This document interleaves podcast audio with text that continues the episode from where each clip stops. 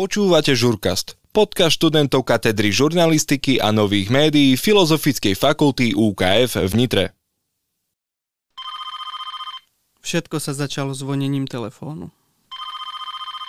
Tínedžerka Casey v podaní mladej Drew Barrymore netušila, že za tým príťažlivým hlasom v telefóne je psychopat, o ktorého besnení sme sa mali ešte len dopočuť. Vreskot zavítal do kin v roku 1996 a ako blesk z jasného neba vdýchol vymierajúcemu subžánru nový život.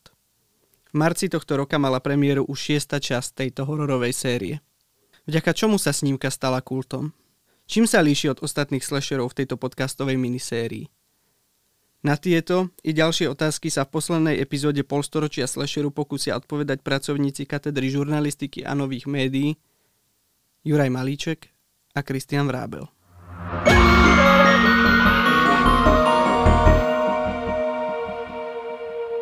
Vreskot je oproti ostatným slasherom, ktorým sa venujeme v našej podcastovej minisérii vynimočný práve tým, že ide o tzv. meta slasher, teda on o sebe vie, že je slasherom uh-huh. a pozná pravidlá slasherov a prostredníctvom jednej z postav, práve prostredníctvom Randyho, teda brigádnika z videopožičovne, tieto pravidlá aj akože posúva ostatným postavám aj divákom a vlastne tie postavy ako keby vedeli, čomu sa majú vyvarovať, aby vlastne sa dostali uh, bez teda, bez nejakej újmy na zdraví až do konca. Keď sme ešte na začiatku marca preberali koncept tohto podcastu, ste mi povedali, že vlastne zamýšľanie sa nad žánrami je v podstate retrospektívna záležitosť a vyzdvihli ste dôležitosť 90. rokov, práve t- aj v Reskotu a spomenuli ste aj meno Quentina Tarantina. Ja by som vás teraz poprosil, ak je to teda možné, tak uh, stručnejšie, v podstate opísať túto cestu, aká viedla v 90. rokoch k tomu v Reskotu a k tomu uvažovaniu nad slasherom a jeho pravidlami. To je mimochodom téma prednášky, alebo dokonca toto je mimochodom akože celkom vážne, akože téma, ktorá by sa dala opre, spracovať v rámci celého semestra. My sa jednoducho musíme dostať do, respektíve inak, skúsime v rámci nejakého relatívne časového, krát, časového krátkeho vlastne vymedzenia tohto podcastu uh, sformulovať čosi, čo je mimoriadne dôležité práve pre tie 90. roky a hľadiska kinematografie. Pokiaľ platí, že po väčšinu svojich dejín kinematografie do roku 1990, respektíve do polovice 80. rokov, bolo kino relatívne obmedzeným uh, umeleckým druhom v tom zmysle, že ak ste chceli vidieť film, tak ste museli ísť do kina, alebo ste museli počkať na televíziu, tak eh, práve v druhej polovici 70. ale v 80. rokoch predovšetkým prišlo to VHS, to video, ktoré v podstate vyslobodilo film z náručia establishmentu. Uh-huh. A jednoducho film zrazu sa stal takou komo- spotrebnou komoditou ako hudba. A môžete si kúpiť hudobný album a počúvate dokola. Môžete si kúpiť videokazetu a pozeráte dokola film. Toto viedlo k tomu, že o filmoch mohli a začali premýšľať aj lajci, ľudia, ktorí nikdy neštudovali filmovú vedu, ľudia, ktorí sa nikdy nevenovali uh, ste filmu, teoreticky neboli filmári, len mali radi filmy. A toto už nájdem v 80 tam je proste kopec tvorcov, ktorí sú, akože z tohto vyšli. Zišiel z toho Sam Raimi, zišiel z toho Peter Jackson, zišiel z toho Edgar Wright. Jednoducho celá generácia filmárov, ktorých už vychovali filmy. Nie filmová teória, ale filmy. A k ním patrí eh, Kevin eh, Smith, autor komiksov primárne, respektíve nie autor komiksov, ale Kevin Smith, fanúšik komiksov, uh-huh. ktorý nakrútil v polovici 90 rokov film Mladí muži za pultom alebo Clerks. Áno. Je to taký čierno film, v podstate existenciálna dráma o dvoch flákačoch v, vo videopojičovni. Z iného, dru, z, iné, z iného smeru Kevin Smith prišiel z popkultúry. Uh-huh. Ste z periféria od komiksov, proste geek z iného smeru, zo sveta vlastne videa, film, ako home videa, i prišiel Quentin Tarantino. Teda ten, ak som mu hovoril, blázon z videopojičovne, alebo maniak z videopojičovne. Chlapík, ktorý pracoval vo videopojičovni, všetko videl a toho inšpirovalo k nakrúcaniu filmov. Princíp v tom je, že sa nerozlišuje medzi vysokým a nízkym, medzi tzv. filmovým umením a tzv. zábavou. E, toto nerobí ani Kevin Smith, ani Quentin Tarantino oni jednoducho s, to, s tým princípom autorstva tvoria film najlepšie ako vedia o veciach, ktoré ich bytostne akože zaujímajú. Tarantinovi si vytvára ten svoj, e, svoj rázny svet, rozbije jednu a fabulu, je taký proste filmársky. Kevin e, Smith je taký, povedzme, že autorský, existenciálny, vzťahuje sa k tomu geekovstvu a Wes Craven, respektíve Wes Craven a Kevin Williamson by mohli predstavovať v tomto kontexte tú tretiu líniu. Filmových profesionálov, ktorí už vlastne majú za sebou akoby nejaký, ne, ne, nejaký, nejakú filmo, filmovú históriu. Už to proste skúsení film, filmoví tvorcovia, minimálne to platí o uh, Vesovi Cravenovi, ktorý už proste čosi má za sebou a ktorý sa vlastne díva na film retrospektíve v tom zmysle, že ho posudzuje. Uh-huh. Podobne Kevin Williamson, lebo on, e, to nie je tak, že by Randy, Kevin Williamson ústami Randyho, že by on e, zosumarizoval nejaké pravidla, on ich vymýšľa. Uh-huh. On ich abstrahuje na základe videného. Uh, jednoducho, uh, to, že to fanúšikovia uh, identifikujú, tak je to preto, že on má pravdu, ale to sa predtým neobjavilo. Aha. Aké si proste, aký si proste systém pravidel, aké majú slasher horory, tak tam, je, tam sú nejaké prvky, ale nikto o tom neuvažoval ako o nejakom subžánri. Uh-huh. Dokonca, respektíve ak tam bol nejaký subžáner, tak bol po, pomenovaný veľmi, veľmi akoby akože, tak akože spontánne a naivne ako slasher horor, ale nikto sa vlastne nad jeho lepšou poetikou e, nezamýšľal. Preto nám nesedia tie definície niektoré dnes, treba 100 s tou panou. Uh-huh. Ono, to, ono, ono je to proste také vhodné, lebo je to s tým Kevinom Williamsonom sformulované v tom 96. roku a zrazu sa tu proste robí čosi, čo je akože naozaj, že také veľmi intenzívne a je to, ako pre mňa to je spojené so kinematografom 80 rokov, ale v tých 90 sa to tak, tak zúročuje, že vlastne o akomkoľvek filmovom žánri alebo o, o akomkoľvek filmo, filme sa dá premýšľať, má, to zmysel, má zmysel to premýšľanie a je to samé, samé o sebe zaujímavé. Uh-huh. Lebo Breskot je film, ktorý je zaujímavý v tom zmysle, že je poučný. Uh, len ako vlastne môže pre niekoho, kto je nefanúšikom slasheru, urobiť mu úvod do toho, do toho žánru, proste normálne ho vzdelať. Áno. Plus je tam ten rozmer akoby nadsázky, irónie, vtipu, toho, čo sa hovorí vlastne filmová postmoderná a čo sa stalo naozaj v tej kinematografii v 90. rokoch vďaka tomu, že teda film sa vyslobodil z náručia establishmentu. Uh-huh. Jednoducho. A teda ten Rescott je vedľa Pulp Fiction, respektíve Reservoir Dogs a vedľa Clerks uh, takým emblematickým príkladom toho procesu, ktorý boli buďte jednoducho, ktorému, ku ktorému tam došlo. Uh-huh. No pekne, škoda, že sme tejto ceste v tých 90 rokoch v Reskotu nevenovali samostatnú epizódu. To vyzerá, že by mohlo byť celkom rozsiahle a zaujímavé. Možno tento podcast to nie je posledný, ktorý robíme. No verím tomu. verím tomu, že nie. E, prejdeme teda už k samotnému filmu. Ja by som sa rád uh, zastavil pri úvodnej scéne, dnes už teda legendárnej scéne, kde hrá teda mladá Drew Barrymore. E, ja osobne, ale nie len ja, ale viacero teda recenzentov, čo sledujem na YouTube a skrátka hororových fanúšikov, zaraďuje túto scénu medzi jedny z tých najstrašidelnejších, respektíve najšokujúcejších uh, scén v hororových filmoch. Vynikajúco v tejto scéne funguje napätie, vrah s postavou Drew Barrymore telefonuje, najskôr s ňou flirtuje, pýta sa jej na jej obľúbené horory Máme tam množstvo popkultúrnych odkazov, teda aj na tvorbu Vesa Cravena, aj na tie ostatné slashery, ktorým sme sa venovali. Neskôr sa teda dozvedáme, že ten volajúci našu hlavnú, teda našu postavu e, pozoruje od niekiaľ a vlastne, že sa ho chystá zabiť. Teraz sa ospra- ospravedlňujem za spoiler, aj sa mu to podarí a aj ten výsledok je pomerne brutálny. Tam vysí na strome, vlastne mm-hmm. vidíme tam čreva, je to explicitné. A myslím, Wes Craven potrhol ešte tento šok z tej scény tým, že vlastne a zda najznámejšiu herečku z toho mladého obsadenia zabil hneď v prvých 15 minútach. Hej. Mňa teda zaujíma uh, váš pohľad na túto scénu. Aký to bol pocit, keď ste prvýkrát, predpokladám ako filmový fanúšik, už vtedy uh, silný, videli túto, túto scénu? Teda ako naozaj, že ten film prišiel, mo, možno, možno sa u nás objavil hneď v roku 96, ak, ak nie, tak sa objavil rok neskôr, ale myslím, že už mal v Reskot premiéru uh, takto pomerne skoro. Ešte to je ten film, ktorý sa vlastne prvotne šíril na pirátskych videokazetách, takže ja si vlastne neviem tam, či som videl v kine, alebo, mm-hmm. alebo som ho videl doma na videu. Uh, v každom prípade ale platí, že to bol film, na ktorý ja som sa už díval vlastne vtedy ako študent. Mm-hmm už som bol proste v tom vysokoškolskom štúdiu a ba- mal som takéto obdobie takého toho vysokého filmového artu, povedzme, že človek, keď tie denný film študoval, tak sa predsa len prikli, prik, prikláňal viac tomu Bergmanovi a Fellinimu ako povedzme k Spielbergovi ale e, keďže som teda filmový fanúšik bol a, a som, tak mal som čosi napozerané. A pre mňa sú tam také dva momenty. Prvý moment je samotná smrť Drew Barrymorovej, ktorá je v podstate takou akože ikonickou herečkou 80 rokov v tom mysle, že je to kamoška Ityho. Uh-huh. Je to kamoška Ityho, ktorá, uh, ktorá je to, to dievčatko, ktoré proste miluje celý svet. To dievčatko má veľmi tragický osud, to dievčatko vlastne zničí Hollywood. Ona pomerne skoro začne s alkoholom, s drogami. Je to taká proste tragédia tejto detskej hviezdičky, ktorá v podstate Hollywood zabil dieťa. Áno.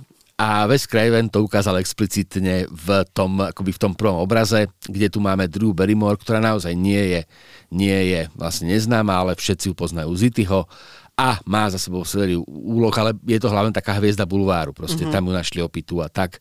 A ona sa proste dá dokopy, ale len proste preto, aby ju tu, aby ju tu Wes Craven proste rozsekal na kusy symbolicky vyjadril, čo s ňou vlastne urobil Hollywood, ten, ten, ten hollywoodský svet. To bol akože prvý taký akože mimoriadne silný motív a ten druhý je, tam sa, ono to, ono to je vidieť aj vlastne v tých iných filmoch, ale človek si to neuvedomí, keď e, nepozerá artové veci, že vlastne e, Wes Craven je veľmi dobrý režisér v tom zmysle, ako budovať na zápletku, ako vlastne rozhorať situáciu. A tu na vlastne nevinný flirt, ktorý akože telefonický, ktorý proste akože je možno takou ako normálnou skúsenosťou, sa zrazu mení na život ohrozujúcu a potom aj život berúcu proste tragédiu, mm-hmm. kde je strašne dôležité to prvé, kde on sa preriekne vlastne akoby. Preriekne sa na schvál, ale to je takéto prerieknutie sa. Že chcem vedieť, na koho sa pozerám. To... Presne, mm-hmm. presne. A tým sa vlastne nastavila, a týmto vlastne zneistením sa nastavil vlastne celý setup tej série. Mm-hmm. On funguje vlastne doteraz že, e, že sa, sa, sa s, tou, s tou sekvenciou hrám, že čo je povedané a čo nie je povedané, čo je akože a čo je naozaj, čo je len slovo a čo je aj slovo s nejakým významom. To sa tam proste rozohralo veľmi pekne. Uh, musím povedať, že na mňa to nepôsobilo v tej strašidelne, mm-hmm. ale uh, ja to mám s takými fi- filmami, ktoré akože pre mňa je horor, ja, ja som spomínal neokrát v tomto podcaste, ja nie som hororový divák. ja v podstate nemám horory rád, ja sa nerád bojím ale sú filmy, kde tento rozmer neví, ne, ako nevnímam, že to je, že to, že to je proste horor. Ej, psycho je také, ja neviem, e, je taký kruh e, Gor Verbinského, e, je taká čarodejnica, teraz relatívne nedávna. Proste sú horory, kde to nevnímam ako horor, ale len ako dobrý film. Áno. A takto som presne čítal ako, aj, aj, aj, ako Vreskot s tým, že ma vlastne nadchýnal postupne uh, filmárskymi riešeniami, ktoré sú, ako, neodpúšť, ako neopúšťa tú autotematickosť. Teda keď mhm. si je horor sám sebe témou, ako sa hrá, uh, zase treba si uvedomiť, že uh, síce odkazy sú prítomne v hollywoodskej kinematografii per, permanentne, ale nie takto účelovo a exaktne. Uh, školník uh, v, v, v svetri. Hej, to sú proste detaily, alebo topánky k nohy Malcolma sa na, na, na záchode, mm-hmm. sekvencia. To sú proste veci, ktoré akoby majú samé o sebe význam, ale zároveň ich pointuje už nejaká divácká skúsenosť. A v tom ten Vreskot bol vlastne na úrovni tohto žánru vlastne výnimočný a zároveň tam platí, že už je to takéto akože selektívne dívanie, že povedzme, keď tu existovala akási dvojnom, dvojdomosť. Na jednej strane boli tí klubisti a milovníci toho vážneho filmového umenia, mm-hmm a na druhej tu boli geekovia, e, tak e, toto bol film, ktorý sa nedal, nedal odmietnúť. On, on to bol tak, že uh, vlastne aj tí ľudia akoby z tej, z tej strany artovej kinematografie ste museli pripustiť, že na tomto priamočiarom a zdanlivo jednoduchom zabíjacom filme je čosi viac. Uh-huh. Minimálne tá režisérská scenaristická bravúra.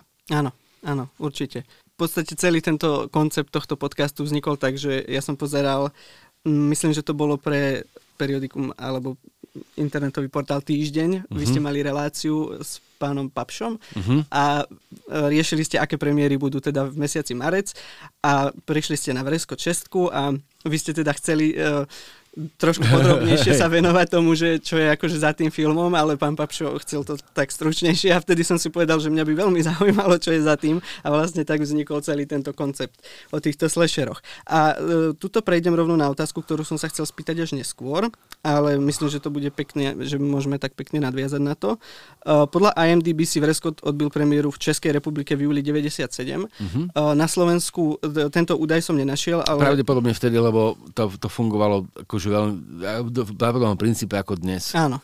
Takže tie distribučné spoločnosti mali vlastne rovnaké termíny, takže je to je veľmi, možno, je veľmi, veľmi, podo, veľmi teda pravdepodobné, Áno. že v podobnom termíne. A to som sa chcel spýtať, e, že ak si pamätáte teda na toto obdobie, keď teda Vreskot prišiel do kín, respektíve možno na tie pirátske videokazety, e, či zarezonoval medzi divákmi a recenzentmi aj teda u nás, alebo zostal skôr taký nepovšimnutý? Ale hej, zarezonoval minimálne, akože ne, ne, nemož, nemožno hovoriť nejakej širšej spoločenskej diskusii, ale uh, bol to film, ktorý sa bol relatívne úspešný. Bol to film, na ktorý proste chodilo pomerne veľa ľudí v tom, že chodilo z oboch tých, termi, z oboch, z oboch tých táborov. Áno. A teraz pre mňa bolo veľmi zaujímavé sledovať, ja som mal vtedy koľko? 22 rokov o 10, od, od, od, od 10 do 15 rokov starším klubisti, alebo proste takí, že ľudia, ku ktorým som prirodzene vzliadal, že ako by som ich považoval som ich za, za autority, tak e, vlastne ako na ten film išli, ako ho, ako ho čítali a povedzme, že čo si o ňom mysleli vtedy a čo neskôr. Uh-huh. A mhm. to bol taký, bol Vresko jeden z tých filmov, ktorý akože bol taký, že je prehodnotený.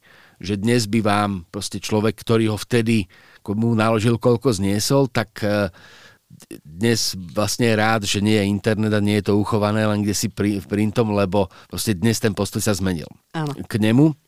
Je to, je to celkom prirodzené, lebo naozaj uh, ono to je v podstate taký akože skoro až pankáčský princíp, že proste prišli títo páni a zmenili pravidlá hry, uh, tak je to také, že to nabúra proste stereotypy. Uh-huh. Uh, a toto, toto Vreskot urobil, plus je tam akože zaujímavý ten rozmer, E, ktorý sa potom objavuje v tých ďalších dieloch. V 90. rokoch, respektíve na konci 80. rokoch sa akoby rodí aj disciplína, ktoré sa venujem, tak akože akademicky. Ona tu je síce predmené celé 20. storočie, ale tá teória populárnej kultúry ako autonómna disciplína sa rodí viac menej v 80. rokoch a v 90. sa tak rozvíja, povedzme. Uh-huh. A ja som teda ešte netušil vtedy, že budem popkultúrnym teoretikom, ale ten film vlastne rezonoval aj v časopisoch alebo rezonoval že v intelektuálnejších kruhoch ako v mainstreame. Uh-huh. Minimálne sa ňom proste m, dalo, dalo sa proste ňom mudrovať. Ano. Teda nebol e, to len film, ktorý má tie lesklé obálky a časopisy, cinema a tak ďalej, ale že treba z Wired alebo uh, ja neviem, New Yorker, proste, že sú aj proste public, uh, periodika aj v zahraničí, aj u nás, ktoré, povedzme, že sú stále mainstreamové, alebo sú stále pre laického čitateľa, ale sú menšinovo zameranejšie a sú intelektuálnejšie. Uh-huh. Proste viac sa nich nudruje. A Vreckot bol film, o ktorom sa pomerne skoro mudrovalo, aj vďaka teda Siskalovi a Ebergovi, aj vďaka takému tomu naozaj akože tomu backgroundu, ktorý v tom filme je prítomný, cez tú prácu, tú seba referenčnú, e, cez ten fenomén fanúšikovstva, ktorý je tam veľmi dôležitý a ktorý je uh-huh. na filmom plátne vlastne zobrazený uh, akoby veľmi, veľmi skoro. Zase máme tu filmy v, 80 ja neviem, uh, Dvaja muži a video a proste podobné snímky, Princezna na mesiaci, proste filmy, ktoré ktoré akoby tematizujú videodrom, ktoré tematizujú ten akože meniaci sa vzťah k filmu. Uh-huh ale postava filmového fanúšika, teda toho insidera, ktorý tu má e, funkciu nejakého akože sprievodcu, takého toho, akože e, Gandalf sveta slasheru je e, Randy, Áno. tak e, to je tu vlastne akože veľmi výrazné, to čo si s čím sa ten fanúšik môže identifikovať. A plus, e, pokiaľ viem, tak v, keď sa tá akože teória populárnej kultúry akože rozvíjal, tak v Reskotu sa vlastne veľmi často odka- odkazovalo aj vďaka vlastne tomuto. Uh-huh. Je to, to sa ešte v kontextoch kultúry ako takej sa hovorí, že 90 sú vlastne také, že alternatíva stala, stala v main, ako mainstreamom. Bol to vidieť ako nástupom Nirvány e, na MTV, že proste zrazu sa z grunge stal proste mainstream, teda to, čo bolo v 80 alternatívou, je v 90 mainstreamom. mainstreamom. A v tom vreskovete vlastne na úrovni filmu môžeme sledovať čosi podobné.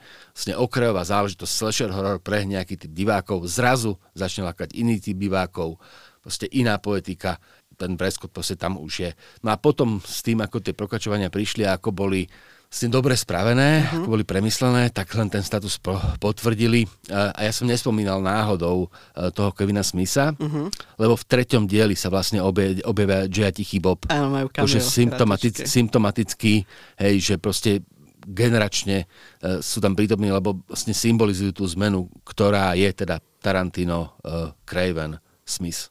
Áno, tretí diel celkovo mám pocit, že je najviac taký zamýšľajúci sa nad Hollywoodom a celkovo. Asi na... hej, asi hej. Už sme spomenuli teda, že režisérom tejto snímky je Wes Craven, tomu sme sa venovali už, myslím, že uh, dosť e, v rámci tohto podcastu, keďže v rámci subžánu, sub, subžánra slasher zanechal veľmi výraznú stopu. E, skúsme sa teraz baviť o nemenej dôležitom článku úspechu tejto snímky a tým je určite scenárista Kevin Williamson. V 90. rokoch bola so slasherom situácia taká, no nie veľmi e, dobrá. Mali sme tu doznievajúce série Piatok 13. Nočná mora Elm Street, Halloween, boli v 90. rokoch môžeme povedať, že boli tie najhoršie pokračovania mm-hmm. týchto filmov. A je, takou svetlou výnimkou, ktorá mne napadá, je Candyman. Uh-huh. A, Ale to začína až v 90. roku vlastne. Áno, áno. A vlastne Kevin Williamson týmto, a respektíve celý Vrescott, opäť nejakým spôsobom oživil záujem o tento subžáner, subžáner a dal zelenú aj teda mnohým jeho derivátom, takým podobným Vrescottu, ako sme mali, viem, čo ste robili minulé leto a uh-huh. bolo ich e, veľa na prelome toho milénia. Lenže Kevin Williamson, ktorý napísal aj scenár k filmu Viem, čo ste robili minulé leto, sa pokúsil oživiť aj ďalší subžáner, povedzme, že sci-fi horor. napísal film Fakulta, ktorý teda neskôr zrežiroval Robert Rodriguez a najviac asi odkazoval na také filmy ako Invázia lupičov uh-huh. tiel, možno aj Carpenterová vec. Ale Fakulta, hoci ja to považujem za veľmi dobrý film, až tak nezarezonovala medzi divákmi a kritikmi. Prečo podľa vás to tak je? tam je to, uh, tam by sa dalo povedať, že kvôli uh, Robertovi Rodriguezovi, ale to, je také, to bolo také falošné vyvinovanie sa. Uh, Vrescott bol vlastne film, ktorý do veľkej viery, viery vychádza z analytickej znalosti žánru. Uh-huh. Čo teda Kevin Williamson mal. Je to proste to, keď ste fanúšik hororu, tak ten horor poznáte. Stephen King na povode literatúry. Proste chlapík, ktorý to píša, čertovsky veľa o tom vie. Uh-huh. Toto je Kevin Williams. Chlapík, ktorý robil, urobil scenár, Čertovský vedel, o, o tom vedel, veľa vedel, vedel. Zároveň poznal tie scenárske finesy a pracoval s nejakou mytológiou žánru, ktorú vlastne vytváral. A problém zo sci je, že je tá mytológia podstatne rozpracovanejšia, alebo už bola podstatne rozpracovanejšia ako, ako v rámci hororu. Uh-huh. To je prvý motív. Druhý motív je ten, že v 90-kách dominoval eh, science fiction, akoby subžáner cyberpunku. Uh-huh. Od, od nástupu, od, od, od vlastne polovice 80 rokov, kedy vlastne uh, William Gibson, Rudy Rucker, uh, Bruce Sterling, uh, Neil Stephenson vlastne vyformovali uh, cyberpunk a cyberpunk sa vlastne v 90-kách stával súčasťou literárneho mainstreamu, akoby tak proste pozornosť sci-fi bola proste sústredená kde si inde ako na tieto vlastne, povedzme, že filmy o invázii mimozemšťanov. Uh-huh. Fakulta bola v tomto ako vo veľkej miery akoby, akoby staromilská. Je tu ten akoby antic, e, tá príšera, alebo morfovanie príšery anticipuje Lovecrafta, tie Lovecraftonské monštra, je ten, typ, je ten, ten motiv vlastne školáčky alebo ako strednej školy ako miesta akože prerodu typicky, že kde sa teda deti menia na dospelých, deti mimozemšťanov. Je tu ten motiv akoby romantické lásky, romantického splánutia medzi učiteľom a pedagógom. Ja mám tiež veľmi fakultu rád a považujem za výborný film a môžem povedať, mohli zatvrdiť, že proste diváci nedokázali doceniť. Uh-huh toto je možné, že jednoducho proste fakulta sa minula účinkom, lebo je pridobá pre masy, či, a to zase treba povedať, že sci-fi je podstatne menšinovejší žáner ako poctivé sci-fi ako horor. Uh-huh. Horor je podstatne mainstreamovejší. Akože na tej úrovni povedzme, že ako fanúšikovská nie je nevyhnutne, ale vo vzťahu k mainstreamu uh, na horor sa chodí viac ľudí ako na sci-fi. Áno. Takže toto je jeden aspekt. Druhý aspekt môže byť tý, ten, že mm, tá režia Roberta Rodrigueza je špecifická v tom zmysle, že on je dobrý vo svojich vlastných žánroch, uh-huh. v rámci Desperada nič proti, v rámci Sin City super, všetko, jak zabijajú tých... Uh, od sumraku do, od sumraku do, do úsvitu. Všetko to je akože v pohode.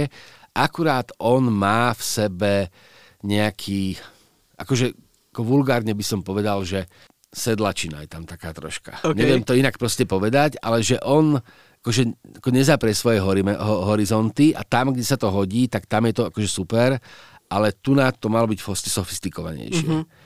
Čo vidíme, že keď on si robí ka- sám, sám strihača, kamerámana, proste veľa, veľa, veľa remesiel, ale ani jedno poriadne alebo dobre. Ako má filmy, kde sa mu to podarí, ale v podstate má viac filmov, kde akože nie je dobre, že to robí sám. Áno. On potreboval dramaturga. A tu nám možno ten dramaturg ani nie je tak, že nie, nie, nie, nie je chybo, že nebol prítomný, lebo tá nie je autorom scenára, ale proste chýba tu, no proste povedzme to natvrdo, Robert Rodriguez nie je taký režisér, taký dobrý režisér ako Wes Craven, mm-hmm. ale vlastne nie je taký dobrý režisér ani, ani, ako, ani ako Quentin Tarantino, ani ako uh, Kevin Smith, hoci tam by sme mohli akože, ako nájsť limity, ale proste nie, uh, Robert Rodriguez nie je žiadny Steven Spielberg kinematografie. To je proste, on má svoje limity, to, čo vie robiť, tak to robí dobre, ale potom je tu viac žánrov, ktoré sú vlastne rutinérske a v podstate sa stávajú takouto, akože tá sedlačina je škaredé slovo, ale to na neho proste na mne tam sedí. Ja súhlasím, ja som bol teraz minulý mesiac na film Hypnotic Presne. s Benom Affleckom Presne. a naozaj to bol asi najhorší kinozážitok za posledný rok, aj možno viac. Čiže áno, súhlasím s tým, že možno pod taktovkou iného režiséra schopnejšieho by ten film mohol zarezonovať trochu viac. Keď som prednedávnom pozeral tento pôvodný film z roku 96, teda bavím mm-hmm. sa mhm. opäť o Vreskote, e, som si uvedomil, aká dôležitá je výborná hudba Marka Beltrámiho mm-hmm. a hlavne aká je iná e, oproti tým predošlým uh, slasherom. A, a uvedomil som si, že je veľmi dôležitá uh, celkovo do, v dotváraní toho zážitku z filmu. Dnes už je teda Marko Beltrámi renomovaný že... skladateľ. Áno. Netreba, netreba zabudnúť bars na moment, že tam je, akože zase to je ak zase kapitola sama o sebe, funkcia soundtracku, ako piesňového soundtracku, hej, že to, čo robí vlastne hudba, tak keď tu nás proste urobíme pieseň, že vystíneme situáciu. Minimálne dve piesne sú využité vo vreskote fantastickým spôsobom. E, pre, odvážne tvrdiť, že pre väčšinu mainstreama je vreskot prvé stretnutie s Nikom Caveom. Uh-huh. Red Right Hand keď proste počujú niekde Nika Cave, lebo to je proste prúdka alternatíva v 90 Je to síce akože alternatívny mainstream, ale to proste sa v rádu nehrá. Nick Cave má akože, akože potom, jak má ten hry, respektíve je troška vďaka hitu Scaly Minok, akože je taký akože viac na očiach, uh-huh. ale je to furt proste ten akože nobody. Ano. A plus je tam vyťahnutý Alice Cooper, uh, School's Out, uh-huh čo, sú, čo presne vlastne akože má tu na komponov, tá, má tu hudobná skladba, tá pieseň existujúca, má tu perfektný význam filmovej hudby, kde proste dokres, dokresluje autentickosť scény, atmosféru, všetko to buduje. To je, to je proste vynikajúce. Mm-hmm. Takže nielen komponovaná hudba, skvelo vyžitá, lebo ten Beltrami postavil na tom kontraste vo vzťahu k takej tej existujúcej hudbe, že to proste komponoval inak vážnejšie, mm-hmm. nemenej na prvú, ale aj využiť toho soundtracku. Áno, áno. Tvorcovia týchto nových častí tej 5 a 6, teda spoločnosť Radio Silence, si tam dosadili svojho skladateľa a chýba mi tam tá Beltramio hudba v tých nových častiach. Ale zase je pravda, že tá veľmi vynikla v takých tých scénach tých naháňačiek a od toho upustili tvorcovia týchto nových častí. A v tom bol práve Wes Craven výborný, že sme mal, mali tie naháňačky s tým vrahom. Hej, hej, hej, hej. No tak teraz len už je to, už by tá naháňačka už bola proste pri veľké klíše. A teraz, jak sa snažíme praci, pracovať akože s klíše tvorivo, tak je to ako veľmi, o, o, veľmi ako veľmi to je ťažké. A ja, mne sa tie nové filmy vlastne páčia preto, že oni samozrejme, akože máme tie, tie prvé 4, alebo prvých 5 vreskotov a potom tieto dva. Uh-huh a je tam proste nejaký rozdiel, ale je tam proste vidieť obrovská láska to, akože tých fanúšikov, že to sú ľudia, ktorí na tom vyrastli a dobre to poznajú a nechcú to ničiť. Akože jasnačka prach je dôležité, ale nie je to len o, prach, o prachu, o tom som presvedčený. To je ako, taký ten ako prvý motív a druhý motív je tá sebereferenčná hra, je proste, to je taký matrioškový systém, to s tým sa dá pracovať do nekonečna. Uh-huh. A v nejakom momente to začne nudiť alebo otravovať. Alebo to proste akože neotravuje. Akože tento film napríklad, ten posledný, čo bol, tak ono sa tak že zvykne machrovať, že hororový fanúšik presne vie dopredu, kto bude ďalšia obeď. Myslím si, že to je také skôr machrovanie, uh-huh. ale v tom poslednom sa to už dalo. No. V tom poslednom už sa to dalo, lebo nový cyklus, tak uh, to sa dalo. Nechcem spoilerovať, ale... Jasné. Ale ako hovoríte, že možno to raz začne nudiť, ja som práve od tejto šestky očakával, lebo už aj v rámci marketingu uh, mali sme trailer, kde ten vrah tvrdil, že on je iní ako tí predošli. Nakoniec sme zistili, že tam máme úplne rovnakú motiváciu, ako sme mali uh, v dvojke. A veľa fanúšikov, keď som potom čítal nejaké reakcie na internete, že uh, keď bola tá teraz budem spoilerovať úvodnú vraždu. Tá učiteľka hej, hej, hej, hej. teórie slasheru bola zabitá, tak vrah si dá okamžite dolu masku. A veľa fanúšikov hovorilo, že možno teraz bol priestor na to vyskúšať niečo nové a vlastne poznať tú identitu od začiatku. Ale kto vie zase, či by to fungovalo. Ale možno si bude už táto séria počase žiadať nejaký experiment, čo sa týka štruktúry toho. Uh, neviem, uvidíme. Tam uh, akože ono to je v podstate veľmi akože najjednúčke, alebo nie najjednúčke, ale proste akože genialita je v jednoduchých veciach, ktoré nikoho nenapadnú. A proste asi už môžeme povedať, že Vreskot akože je ten, že vlastne oni sú dvaja. To asi môžeme povedať. No jasné. No ale to, akože, to, to, toto je taká akože, akože vec, ktorá je to ten ako mindfuck moment, ale ten moment prekvapenia, ale je to pritom strašná blbosť tak ako v jadre. Vlastne nemáme tu jedno, ale máme tu celý čas dvoch. Hej. Proste v, presne akože v tomto duchu sa tu pracuje proste s počtom, alebo kto to môže byť a rozvíja tá mytológia. No a v, v poslednej sú vlastne traja. Áno. Takže tu máme, môžeme, možno skončiť pri nejakom kolektív, nejakom, akoby ten, ten akoby, ako, symbolická identi- kolektívna identita, ten, ten, ten proste e, maniak s nožom. Áno, áno. Je to možné. V podstate jedného vraha pod masku sme mali len v trojke. No. Keď to bolo. Hej. A to bolo také osviežujúce. No, snad sa k tomu raz vrátia. Uh, keď už sa bavíme o tom vrahovi, tak prejdem teda k nemu. Uh, už sme veľa povedali o tom, že v podstate vždy je to vždy je odhalený až na konci, vždy je to jedna z postav, s ktorou sme prakticky už od začiatku a my máme možnosť spoločne s tými postavami hádať, že kto by to mohol byť, kto sa chová podozrivo. Teda a ešte sa pristavím pri kostýme, nosí teda vrah čierny odev a vlastne bielu masku, vyzerá ako duch, preto aj to pomenovanie Ghostface. S čím ja vidím možno malú podobnosť s Freddy Kruegerom, ako ste vy minule naznačili, že Freddy Krueger je jediný z tých slasherových zabijakov, ktorý si to vraždenie užíva. Je hey, možné, že to môžeme povedať aj o tomto, ano. keďže tie telefonáty sú v podstate niečím takým, takou hrou uh, s, tým, s tou obeťou. A nemôžem zabudnúť na vynikajúci hlasový prejav Rogera Jacksona, Aha. ktorý vždy uh, vlastne dabuje toho vraha, Aha. respektíve poskytuje ten svoj hlas. Uh, najprv som videl Veresko, keď som bol menší s dubbingom, ale ako náhle som počul, ako znie v origináli hey, ten vrah, tak som už nikdy to nepozeral inak ako v origináli. Mňa zaujíma, uh, že či čo, čo vo vašich očiach robí teda tohto vraha z Vreskotu, tohto Ghostface ikonickým? A že či by ste ho z hľadiska popkultúry postavili vedľa Freddyho a Jasona na rovnakú priečku? E, tam sa to už nemôže, tam sa to už nemôže, lebo uh, tá maska, a to je zase akože také akože symptomatické, tie masky v týchto dvoch sú vlastne vytvorené. Respektíve v prípade, v prípade Jasona je to vlastne modifikácia niečoho existujúceho, ale je to vlastne vytvorené. Uh-huh pokiaľ viem, tak Vreskot je vlastne konfekčná maska. Áno, áno, áno. Je to, to je vlastne súčasť konfekcie, ktorú proste oni zobrali kde si v, vlastne v obchode pre Halloweensky a akože zmenili to, ako zmenili význam tej masky doslova. Uh-huh. Čom sa tak to krásne zarámovanie, že naozaj že vrahom môže byť ktokoľvek, kto si oble, oble, oblečí ten kostým. Hej. Tuto proste urobili akože výborne a, a v tomto ale už tá maska je navždy iná. Že pokiaľ uh, Jason a Freddy existovali v mainstreame až potom, tak uh, naopak uh, Ghostface existoval v mainstreame prv ako vo filme. Teda, akože tá postava symbolicky existovala, lebo ktokoľvek z nás mohol byť. Áno. Jason má temnú minulosť, Freddy má svojrázne vzťahy s deťmi a preto skončí ako skončí. To nie, sú, to nie je hocikto. Ale uh, Ghostface je hocikto. Áno začína a, za, a, a presne akože tú masku vytvorí a potom ona sa stane súčasťou toho, tých obchodov, akože jasnočka, že si môžete kúpiť masku Freddyho, ale proste pred nočnou, nočnou morou Elm Street ste si nemohli kúpiť mačku, ma, masku Freddyho. Pred Halloweenom ste si nemohli kúpiť masku Michaela Myersa. Michael Myersa uh, pred piatkom nemohli ste kúpiť masku, masku Jasona. Hej. Ale masku Ghostface ste si mohli kúpiť pred Reskotom. Áno to je proste zase veľ, veľký symbolický akože význam toho. Takže áno, v tom tribulete mohli byť, ale tá maska bude naozaj že kde si inde. Uh-huh. Tam, by ma, tam by ma zaujímalo, že aké sú tam akože, vzťahy medzi autorskými právami, kto vyrobil tú pôvodnú masku, kto, kto urobil ten pôvodný návrh a e, akože, čo sa z toho stalo, tam ten človek si môže proste byť hlavou o stenu celé. Ako... Áno, áno, ja som, ja som niekde čítal uh, článok, uh, kde je popísaný ten príbeh. Nejaký anonimný dizajner proste áno. karnevalového kostýmu, ktorý z ktorého výtvoru sa staje proste a v podstate, Takto. že v titulkách je len poďakovanie alebo také niečo. Hej.